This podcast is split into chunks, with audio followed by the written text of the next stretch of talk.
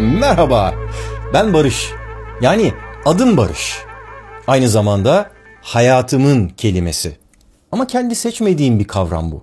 Beğenmediğimden falan değil yanlış anlaşılmasın. Kendi irademle yaptığım şeylerden biri değil sadece o kadar. Peki ya kendim seçseydim hayatımın kelimesini? Bu çok zor bir karar olurdu her şeyden önce. O yüzden kavramı biraz daha sadeleştirelim. Bütün hayatımızın değil de sadece bir yılının kelimesini seçelim. 2023 için herkes kendi hayatının temasını belirlesin. Tek bir kelimeyle. Amacımız ona odaklanmak olsun. Örneğin sade kelimesi, süssüz, gösterişsiz şeyler tercih etmek, öyle kıyafetler giymek ya da daha yalın bir yaşam içinde kullanabilirsiniz bu kelimeyi. İçtiğiniz çayın kahvenin şekersiz olmasını sağlamak için de. Şekersiz hayat. Şeker demişken bu da güzel bir kelime. Daha tatlı bir yaşam beklentisiyle 2023 temasını şeker olarak belirlemek mümkün. Ama bana kalırsa tuz daha iyi. Çünkü sadece kendine değil, etrafındaki malzemelere de katkı sağlıyor tuz. Onların lezzetini de öne çıkartıyor. Bu yeni bir yılda kazanılabilecek çok güzel bir insani özellik aynı zamanda değil mi? İşte böyle kelimeler bulursanız yazın aşağıya. Aslına bakarsanız geçtiğimiz günlerde podcast'te de buna benzeyen bir istekte bulundum. Ütopya bölümünde dinleyicilerimden yeni yıla ait dileklerini sesli olarak göndermelerini istedim. Şimdi belki size de fikir verir diye bazılarını paylaşayım. Bakın kendi ütopyalarında hangi kavramlara yer vermişler. Öncelikle merhaba Barış abi. Afiyetli ve bol kahkahalı günler geçirmemizi diliyorum. Dileğim sağlık, kalbe dokunan, kendimi özgürleştirmek istiyorum. İnsanlık kendini hiçbir canlıdan üstün görmemeli. Biz bıraka bıraka yürümek ve ardım sıra gelmek isteyenlere yol olmak istiyorum.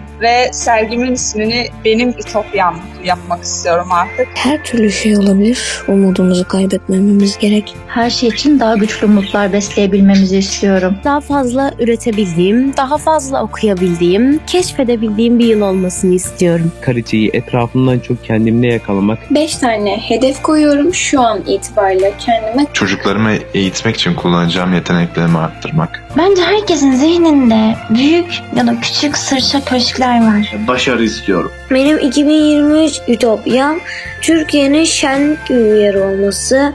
Sevebileceğim birinin olması. Kendimi geliştirmeye odaklı bir şekilde her daim gülümsemek.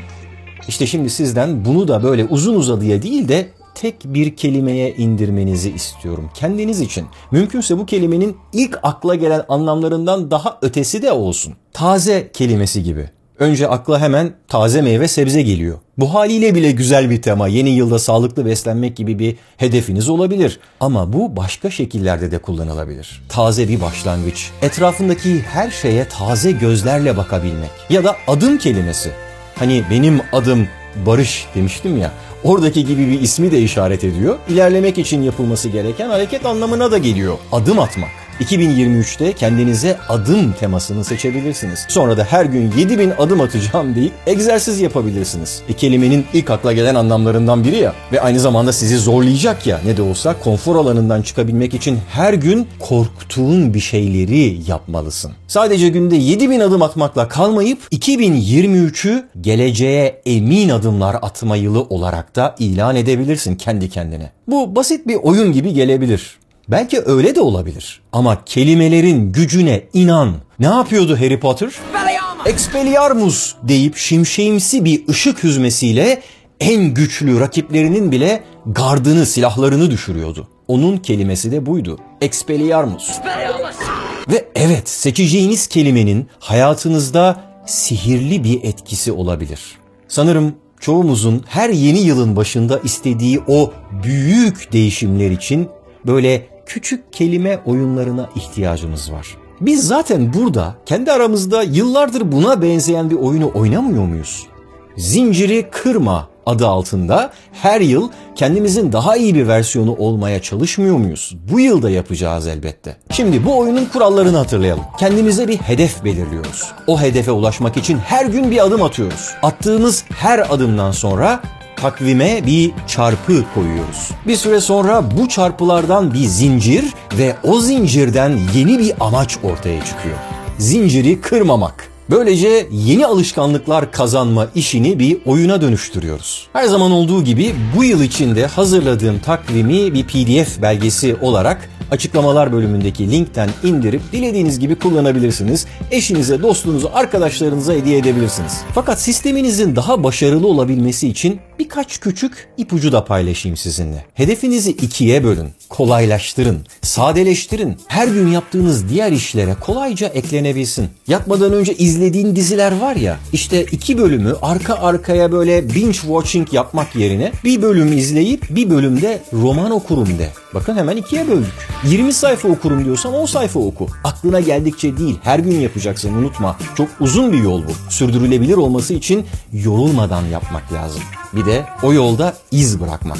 Onun için de bu işi dijital olarak değil analog olarak yapın. İndirdiğiniz takvimin yazıcıdan bir çıktısını alın. Yazıcınız yoksa sadece bir kağıt, bir kalem ve bir de cetvelle kendiniz de çizebilirsiniz. Uğraşın, emek verin. Zahmete girin, kağıdın üstünde iz bırakın. Konfor alanınızdan çıkın ki o zinciri kırmak kolay olmasın. E o kadar uğraştınız. Bastırdığınız ya da çizdiğiniz takvimi gözünüzün önünde tutun. Masanızın üstünde, defterinizin arasında dursun. Her gün görebileceğiniz bir yerde kalsın. Zaten o yüzden dijital olmamasını özellikle tavsiye ediyorum.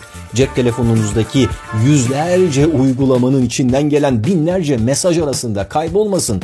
Bilgisayarınızın değil, gerçek duvarınızın kağıdı haline gelsin. Ki onu her gün görün, o da sizi görsün. Karşılıklı bakışın. Onu daha görünür hale getirmek için daha büyük bir kağıda basın ya da çizin. Bakın sadece bir takvimi değil, önümüzdeki yılı, kendi hayatımızı tasarlıyoruz. Hani dedik ya herkes kendine yılın bir kelimesini seçsin diye. Ben kendime böyle bir kelimeyi çoktan seçtim. 2023 yılı için 3 harfli bir tema belirledim. Göz. Evet bildiğimiz göz. Görmeyi sağlayan organımız. Ama seçtiğimiz kelimenin farklı yönleriyle bize ilham vermesini istiyoruz ya. Göz kelimesinin dilimizde en az 145 farklı kullanımı olduğunu biliyor muydunuz? Ben kendi anlam dünyamda buna yenilerini de eklemeyi düşünüyorum. 2023'te çok daha keskin bir göze sahip olmak istiyorum ve bunun için çok özel bir takvim daha tasarladım. Dünyanın en güçlü gözü nedir? Hani böyle onu görmekten sakındığımız falan. Bu değil.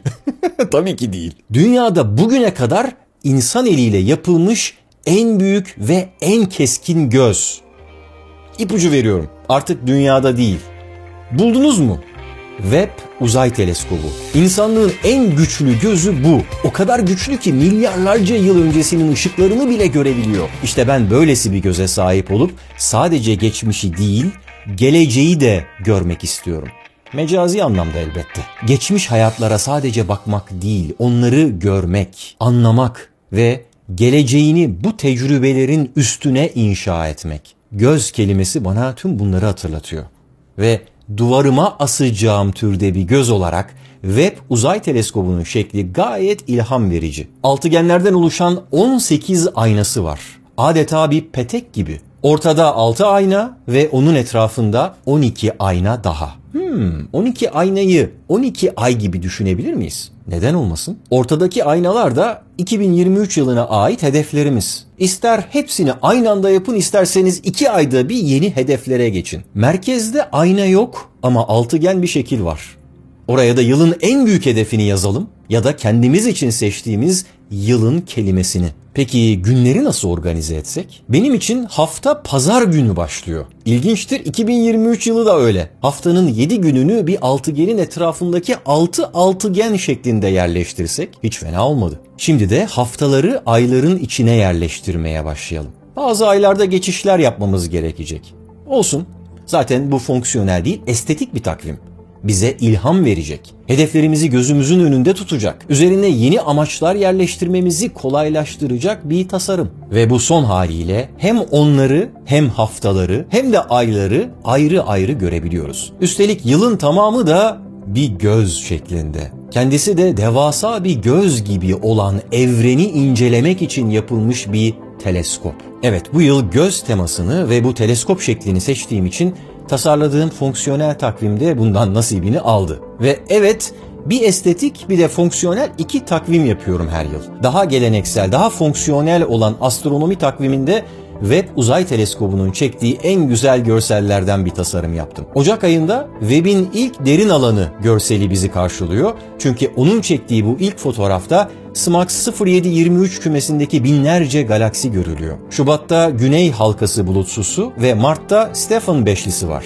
5 galaksiyi birden gösteren ve 150 milyon piksel içeren bu görsel yaklaşık 1000 ayrı görüntü dosyasının birleştirilmesiyle oluşturuldu. Astronomi takviminin günleri gösteren bölümünde hem geçmişteki önemli olayları hem de 2023 yılında gerçekleşmesi beklenen uzaya dair gelişmeleri yerleştirdim. Elbette kendi notlarınızı ve randevularınızı ekleyebileceğiniz boş alanlarla birlikte. Webb Uzay Teleskobu'nun görme yetenekleri o kadar esnek ki bazı ayların görsellerinde çok uzak galaksiler ve içindeki milyarlarca yıldız aynı anda gözükürken bazılarında tek bir gezegen ve hatta tek bir gök cismi var.